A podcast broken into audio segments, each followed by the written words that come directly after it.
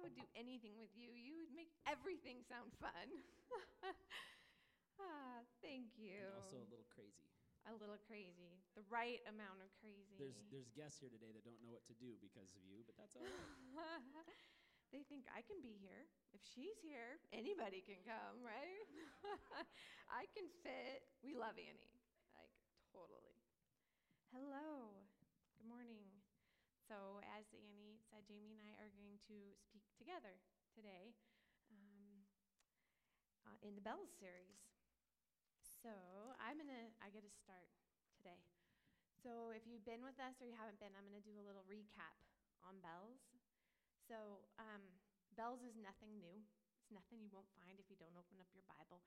It's taken from the book of Acts. Acts is the first, um, the first church after Jesus was here. It's just our way of saying in a new way for us today. So, B is bless. Bless. I'm a little poppy. B is bless.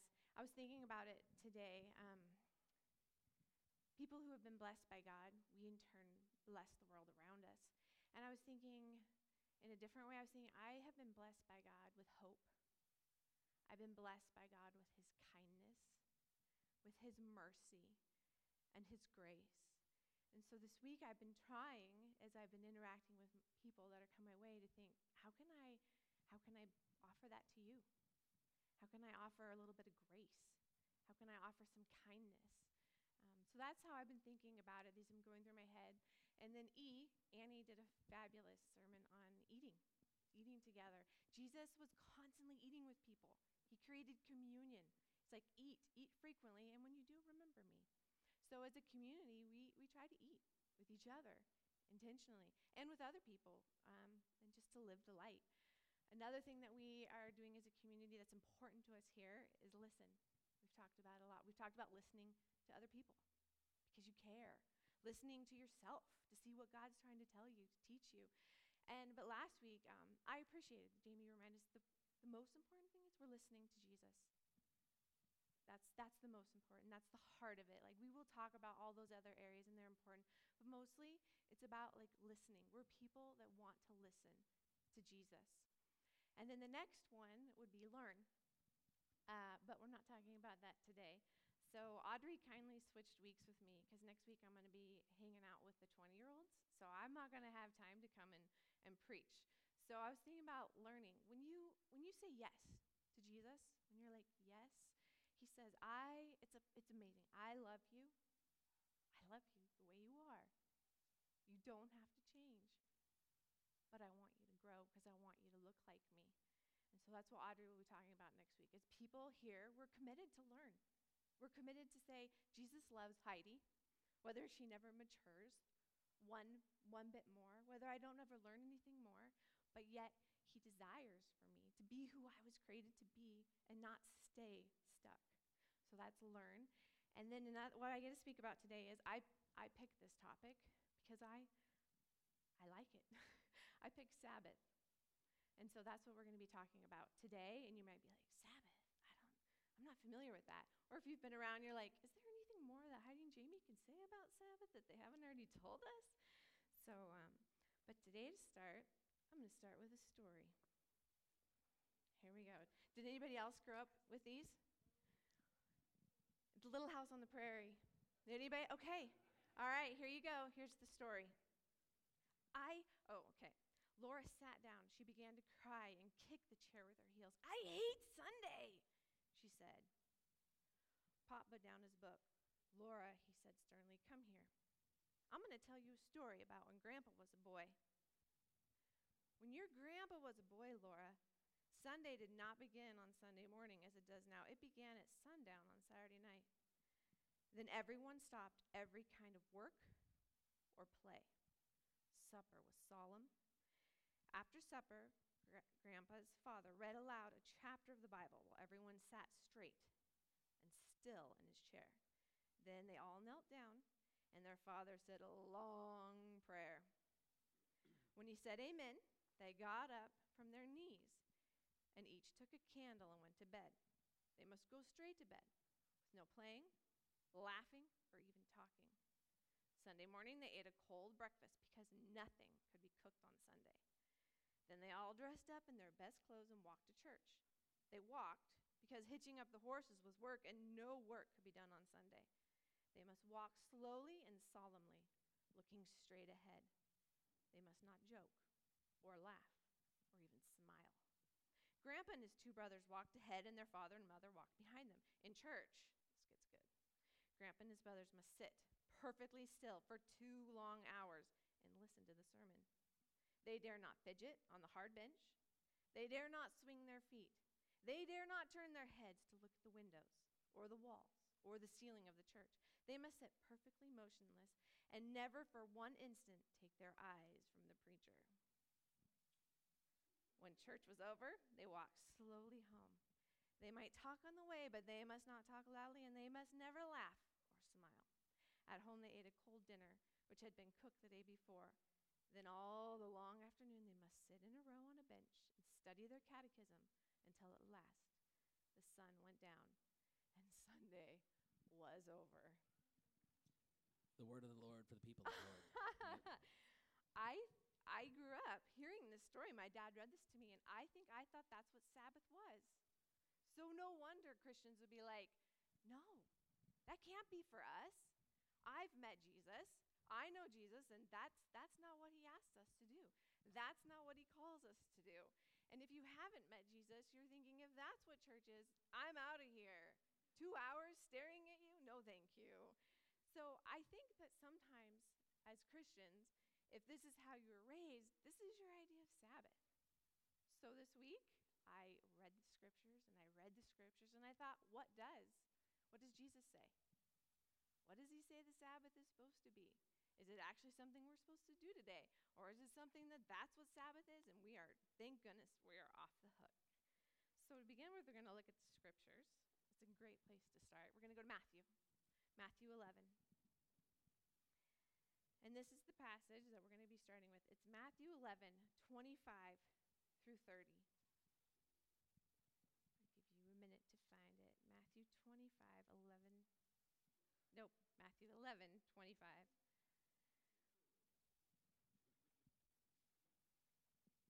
So the question, I was like, what did Jesus do on the Sabbath? What did he do? Well, oh, you gave it away. Stop it. Have you read this before? At that time, Jesus declared, I thank you, Father, Lord of heaven and earth, that you have hidden these things from the wise and understanding and revealed them to little children. Yes, Father, for such was your gracious will. All things have been handed over to me by my Father. And no one knows the Son except the Father. And no one knows the Father except the Son. And anyone to whom the Son chooses to reveal him. Come to me, all who labor and are heavy laden, and I will give you rest. Take my yoke upon you and learn from me, for I am gentle and lowly in heart, and you will find rest for your souls. For my yoke is easy and my burden is light. Jesus is teaching here that when you come to him, he gives rest. When I read this, my soul was like, oh, that's what I need today. Your soul, your insides, the very core of who you are, when you come to Jesus, you have rest. Jesus is teaching something right here. He was saying, the world tries to make it heavy, like a yoke like a lot of rules to follow Jesus. Like it's a heavy, like a yoke was something they'd put on the oxen. And the people in that time were trying to make it really heavy and hard to follow Jesus. Like, you got to live this way. It's got to look that way. It's got to look like this. But Jesus said, That's not what I have for you. I think it's interesting because he says he does have a yoke. So there's something. There is a way, but it's light, and it'll give you rest. As he goes on here, I was like, What follows? So at that time, Jesus went through the great grain fields on the Sabbath. So here we are. He was teaching them right before now about the Sabbath. His disciples were hungry, and they began to pluck heads of grain and to eat. But when the Pharisees saw it, they said to him, Look, your disciples are doing what is not lawful to do on the Sabbath. He said, you not read what David did when he was hungry and those who were with him? How he entered the house of God and ate the bread of the presence, which is not lawful for him to eat, nor for those who were with him, but only for the priests. Or have you not read in the law how the Sabbath and the priests in the temple profane the Sabbath and are guiltless? I tell you something greater than the temple is here. And if you had known what this means, I desire mercy and not sacrifice, you would have not condemned the guiltless. For the Son of the Man is Lord of the Sabbath. So, right before this, Jesus is teaching them about Sabbath. It's for rest. And then in comes the Pharisees, who are telling them the opposite.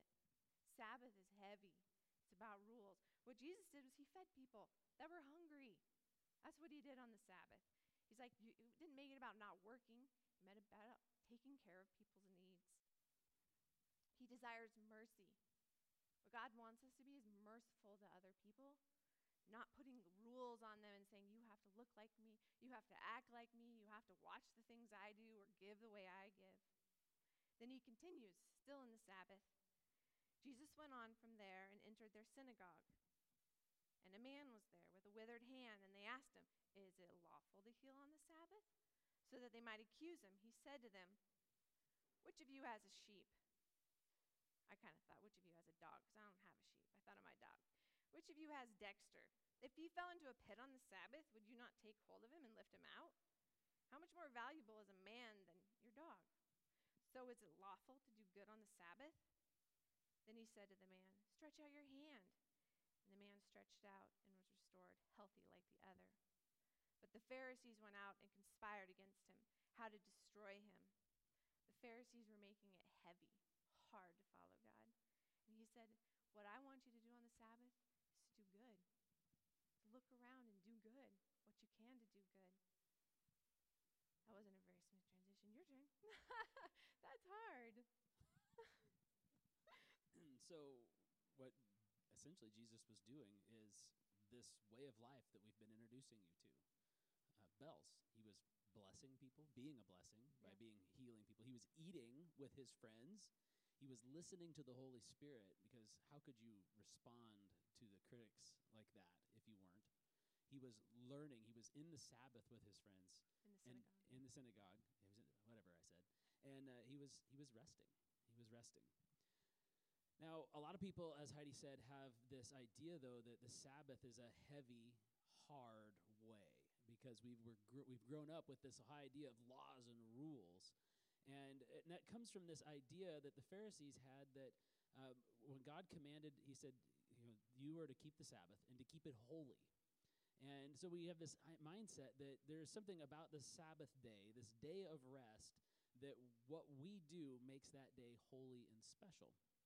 But the reality is, it's exactly the opposite. The day was already holy. Our, the, the Sabbath wasn't, we weren't made for the Sabbath. We weren't made to do stuff to make the Sabbath day holy. We were made uh, to rest. The Sabbath day was made for us, which is what Jesus says here. Is that the sa- and he says this in the same story taken in the book of Mark.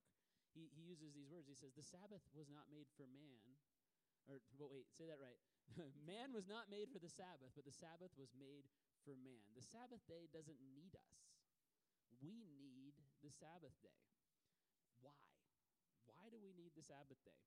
The primary thing that the Pharisees get wrong about the Sabbath is they thought that the command to keep it holy was our job.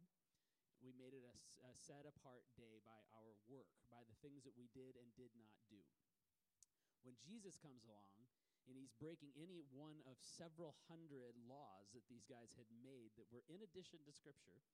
Um, he began redefining and th- what the Sabbath was, and it was rather shocking to people that the Sabbath was made for us and not us for the Sabbath. He's essentially saying is that we don't need to work to keep it holy.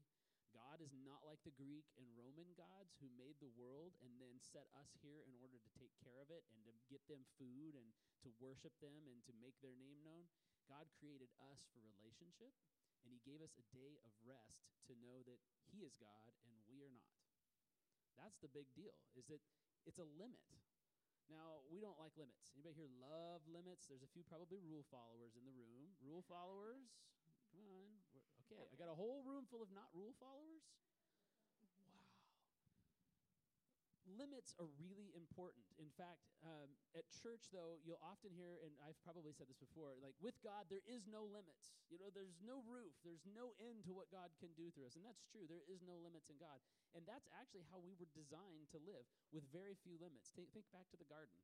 In the garden, there was one limit don't eat from the tree of the knowledge of of good and evil, which is, in other words, is saying, don't try to be God. God knows this stuff. You don't need to know this stuff.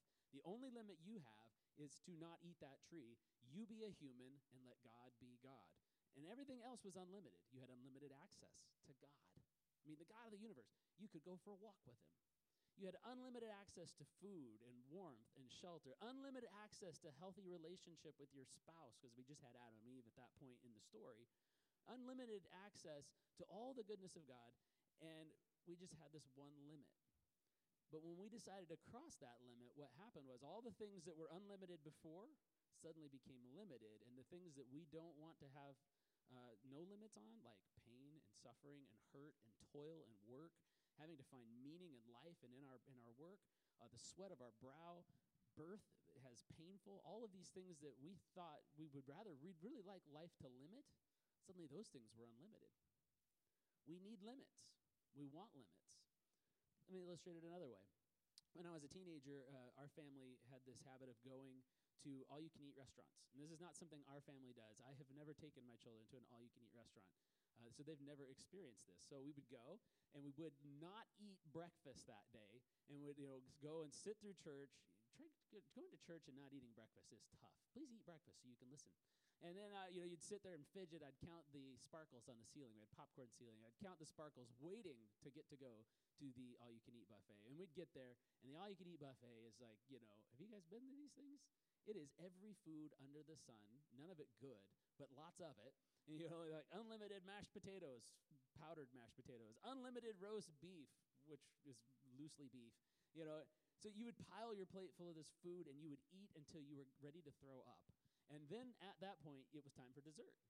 So I was telling my kids about this the other day because they're like, I've never had this. I said, you know what I used to do for dessert at the all you can eat buffet? I would take a hot cinnamon roll and I would put it in a bowl, and then I would go to the soft serve ice cream machine and I would put soft serve ice cream all over it. And I, I mean, I was already ready to throw up, and then I would manage to stuff that thing down my gullet.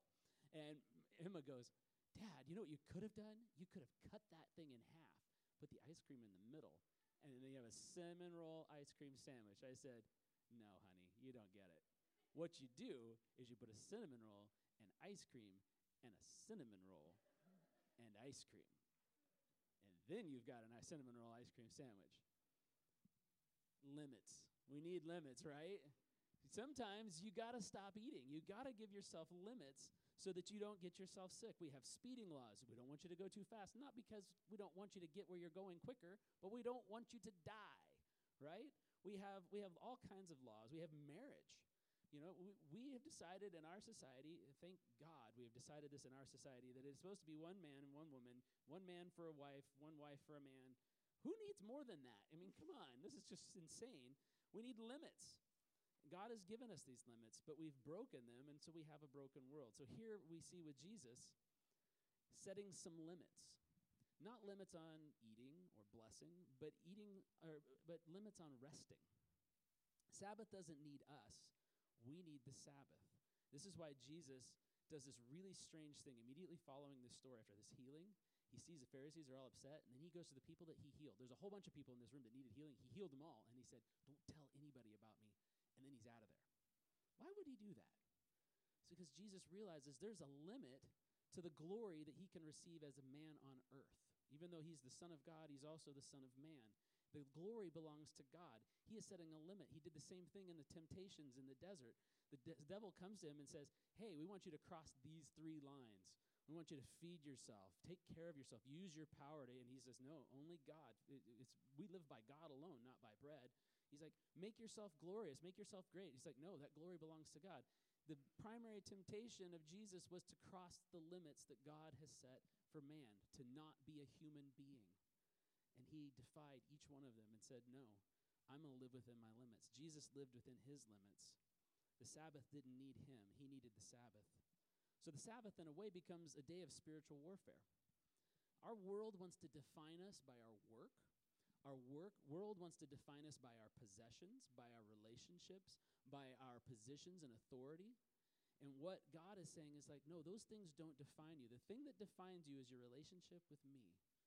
And so for one day out of seven, this day, this day is to be the center of your whole life and your whole week. In fact, this is the day that you are all waiting for. Because we, we, we kind of think that Sabbath is like, you know, we work six days and then we get a Sabbath. It's the other way around. We get a day of rest, and from that rest, we work because someday we're going to be in heaven, which is a forever Sabbath no longer defined by work, no longer defined by pain and toil and mental illness and stress and strain and hurry and all of the busyness of life. We're going to be set free to work meaningfully and joyfully and to enjoy God forever. An eternal Sabbath. And so Sabbath becomes the center of our week rather than the end of our week. We need the Sabbath to teach us our limits, to live into God's rhythms of work and Sabbath are central to living the life that God has designed us, regardless of the demands of, or busyness. It respects how God made us and allows us to find that we are loved by God beyond what we do. That was a big statement. It was a big statement. You are loved by God beyond what you do. And the day of allows us to discover that. We we go, God, I'm off the clock. You've been on the clock all along, but I am off the clock, and you let the world go, and then you just rest in His love. That's what the Sabbath day is all about. When we say the Sabbath rest day gives rest to your soul, I think sometimes in our culture we think of the word as rest as binge watching TV. right? I think we think that binge watching, like rest is binge watching Marie Kondo. Rest is binge watching football or the good place whatever you're whatever you're thinking it's binging something. And i think we're like that's that's not restful. That makes me feel restless. And so i think we have to kind of maybe define what the word rest means for for us as a christian. It doesn't mean i'm not saying that it's wrong to do those things but that's not what sabbath is about. So sabbath is about delighting. It's about delighting in god.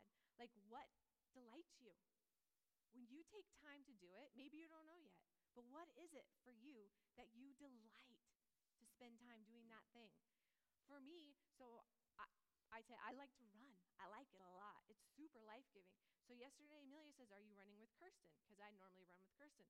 On my Sabbath, I, I don't. I run by myself and I run with Jesus it sounds weird, but it's something that brings me super life. Like, think of the thing, and I'm like, hey, Jesus, you want to go for a run with me? You might think that's weird, but I actually do that. And he's like, of course, I'm always running with you. But, but on my Sabbath, it brings me so much joy.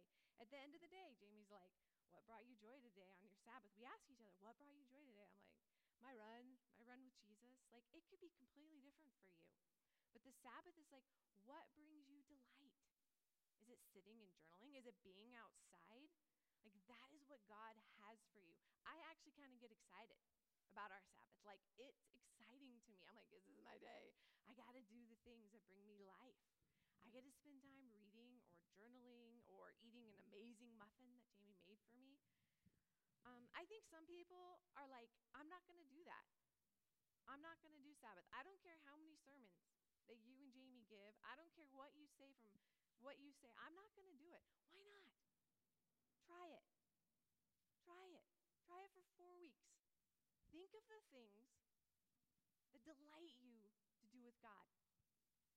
Write them down. Think about it. Do it. Try it. See if your soul doesn't go, oh, I love this day. And sometimes when we skip it because we're out of town or we're busy or we're doing something, I, I see inside of me that I, there's an anxiousness in me. There's an unsettled soul. Try it. Put it on your calendar. So I think in order to do a Sabbath, you actually have to prepare. It's not something you've done before, right? If you're going to start dieting, if you're going to start working out, if you're going to make a major change in your life, you have to actually like talk about it, prepare it. The people that I know that take a Sabbath have a plan. They actually have a plan. And it's not to be rigid, but it's it's a plan. I have life coached on Sabbath. It is not easy to do in our culture. And Jamie and I have set up a Sabbath and we've done it, and then life has changed. Our kids are a different age.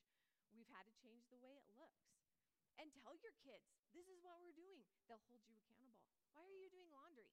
That's not what this day is about. Or I'll be like, hey, you need a vacuum. It's my Sabbath. They love it.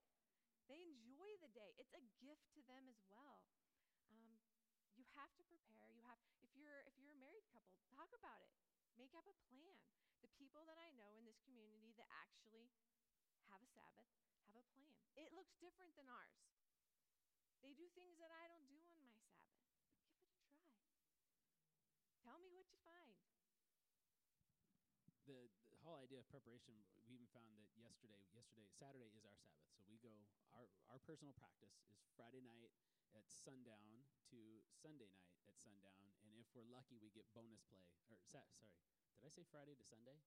That is a good Sabbath. It's Friday night sundown to Friday morning sunup. No, um, to Saturday night sundown, and sometimes we get bonus and we can take carry Sabbath all the way to bed. Um, but even yesterday, you know, I found that so working on like selling little items on Facebook. You guys have all seen me selling items on Facebook, just trying to get them out the door. And then people are like emailing me, and then all of a sudden now there's a church email, and then there's this question, and then like I'm like, oh shoot, now I'm violating my Sabbath. You know, I got to prepare by we we have cell phone jail and put that thing in cell phone jail and just leave it there. You know, we got to we got to com- you got to commit. It takes work to not look at work. Mm-hmm. It does. Yeah. And you have to prepare because you, you're setting a limit to say, I am resting in Jesus, and my work, God's work, God has got work, and I will deal with work when work comes back. Oh, I remember this What story. were you going to say? we Go were, ahead. When we were talking about Sabbath with Annie and Audrey, Audrey shared a story of a grad student, and like it's one of your busiest times of life, who committed to taking a Sabbath on Sundays, and she wouldn't she wouldn't do her schoolwork, and she would come to church, and he's like, it didn't faze her, it didn't hurt her. It doesn't. I think we think that it'll hurt us, or we'll get behind, or I won't. I won't accomplish as much. But I, I, I guarantee you that you will find that um, it, it doesn't hurt you. It actually will bring you life. So the big question that we wanted to answer is, you know, why do we do Sabbath? Why do we practice Sabbath? What, what does the Bible say about it? How does Jesus live out the Sabbath? And then, really, how do you practice it in a meaningful way? Like, I mean, because Sabbath could really just be a day off. It could be, but it's not meant to be. It is a special day. It's holy unto the Lord, is how what the Old Testament says. So, kind of four things or five really, and you covered the first one, which was to prepare, to like, actually think ahead. If you got a vacuum, vacuum Friday afternoon. If you don't, if cooking for you is a ton of work, then cook something on, on, on Friday and eat it all weekend. Or make your husband cook it if you're the primary cook and you want to take that time off. Like, men, come on, guys, let's step up and bless our wives. And now that's a male female role that I just want to challenge it. Like, I cook on the Sabbath day and I take delight in it. It's fun. So prepare. The second one, though, is to stop. Just stop. Anybody ever just tell you that? Would you just stop? Please stop. I feel like God sometimes is up there going, "Come on, guys, just stop. Just God, just stop." You know, you're you're got the we got the hustle, right? We're we're hustling to make life work. We're hustling to get that degree. We're hustling all the time. And people are putting demands on us. College students, you got it the worst. Professors, they think they're God. Professors, you're not God. There is a God and you are not him. That's what Sabbath teaches us. There is a God and it is not me. We're hustling all the time and we got we got a paper due by midnight on Saturday. That's my Sabbath. Guys, you're just going to have to work a little harder and get it done on Friday. Prepare and stop all of your paid and your unpaid work. And you get to determine what paid and unpaid work is. We have to let go of the illusion that we are indispensable that we are indispensable. That's, again, the knowledge of good and evil. We are tempted. The line that we cross is that we are God. The world will not run without us. And Sabbath teaches us that is just not true. We declare that God is on the throne of the universe. Jan and Janice say this to me all the time. How are you doing? God is still God and he is still on the throne. He is still in charge. He is still I may not get all of my goals and all of my projects done. I never will. They will always be more. But God is on the throne of the universe and managing just fine without me. Thank you very much. So we remind ourselves on Sabbath, we stop. And one of the things that we do to remind ourselves that God is on the throne, is in charge, is that we light a candle. We set a candle, and it's the smallest thing. I mean, wh- who ever thought of a candle as a reminder for God, right? I mean, it's like this little teeny flickering flame. Like when I like, if I want, wanted to come up with an image to remind me of God, I'm thinking like a mountain, you know, just put Mount Everest in my front yard and I, oh, there he is, there's God.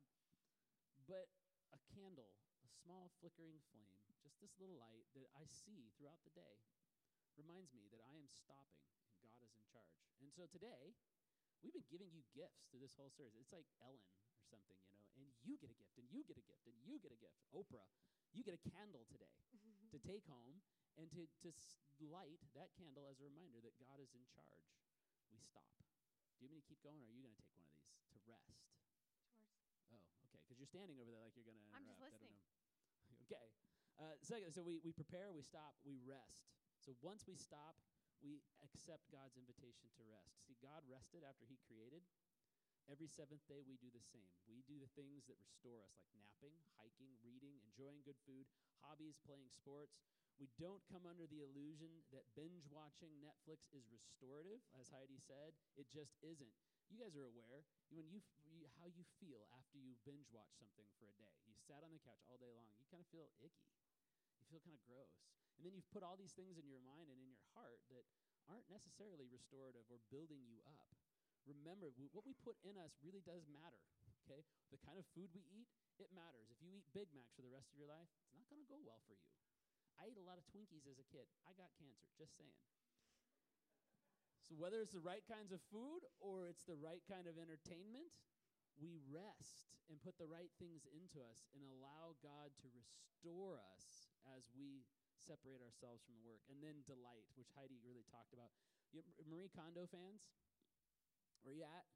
All three of you the rest of you need to go watch Marie Kondo, and then we'll You have a big it Sunday. Yeah, go binge watch Marie Kondo. Just kidding. And then next Sunday, bring all the stuff that you pull out of your house and bring it on the back porch here. The, the back porch. That would have been a cool name for that.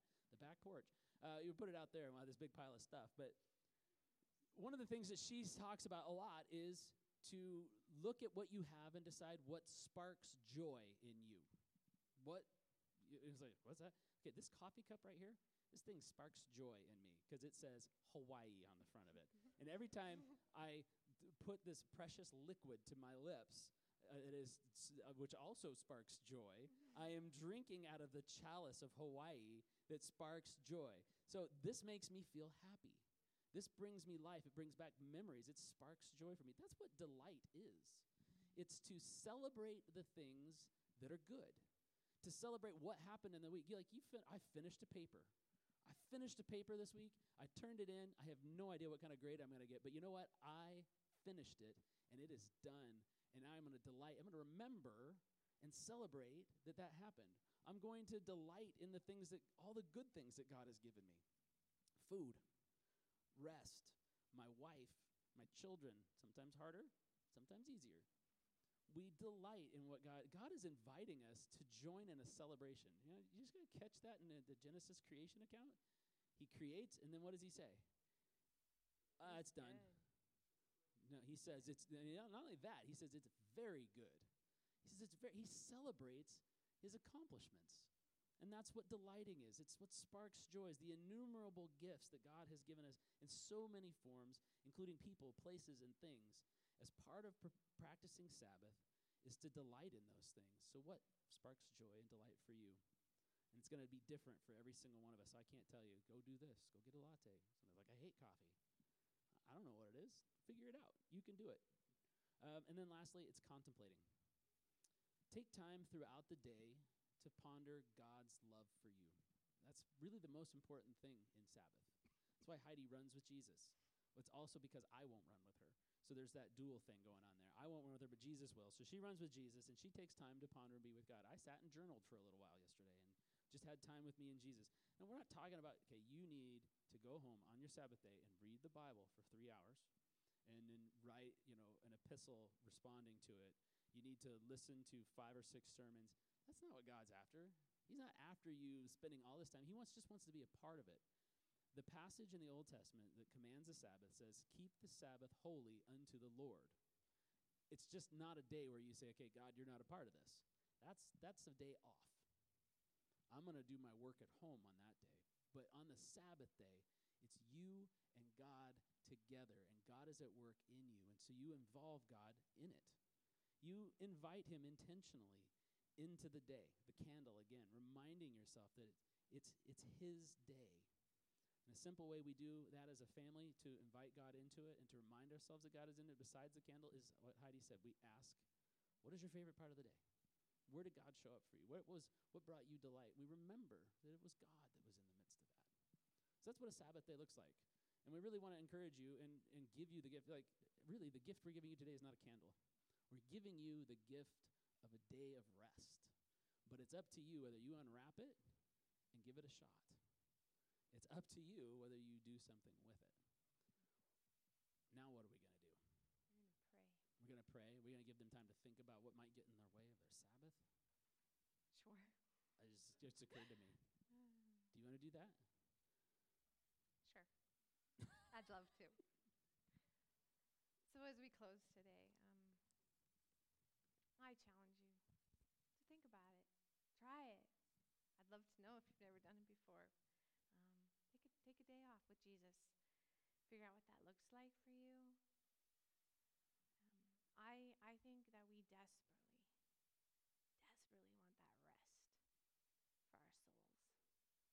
I think that's what really is offered through Jesus is rest for your soul, for your heart, the core of who you are. So I'm going to pray over you. And in that time, I'm going to ask the Holy Spirit to speak to you what you need to hear. Be brave enough to hear. Um, okay?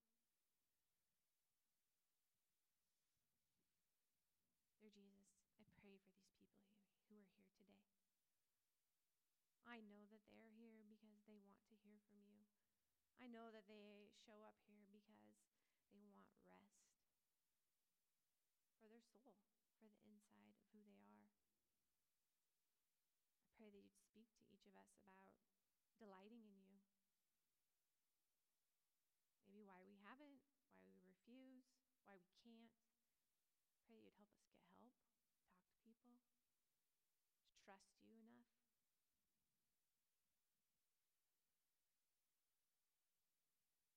And now I'm going to stop talking, Father God, and I'm going to ask that people hear from you.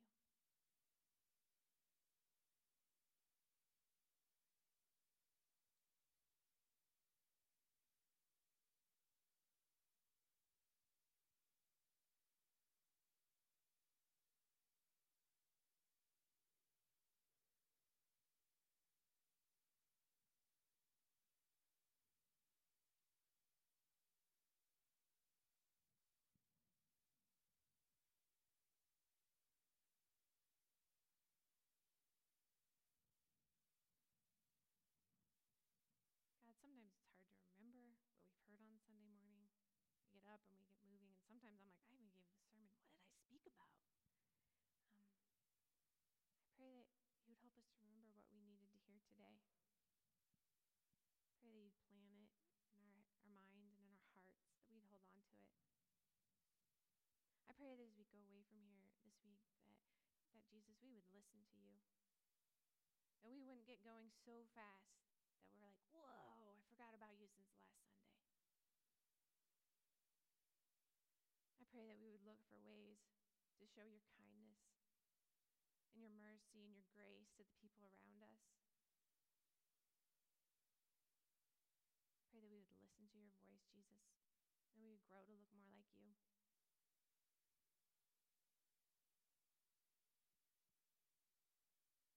In Jesus' name we pray. Amen. Amen.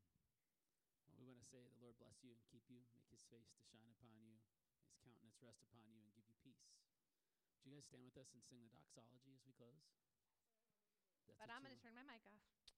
Oh, but you can sing. You've got a great voice. All right, let's sing the doxology.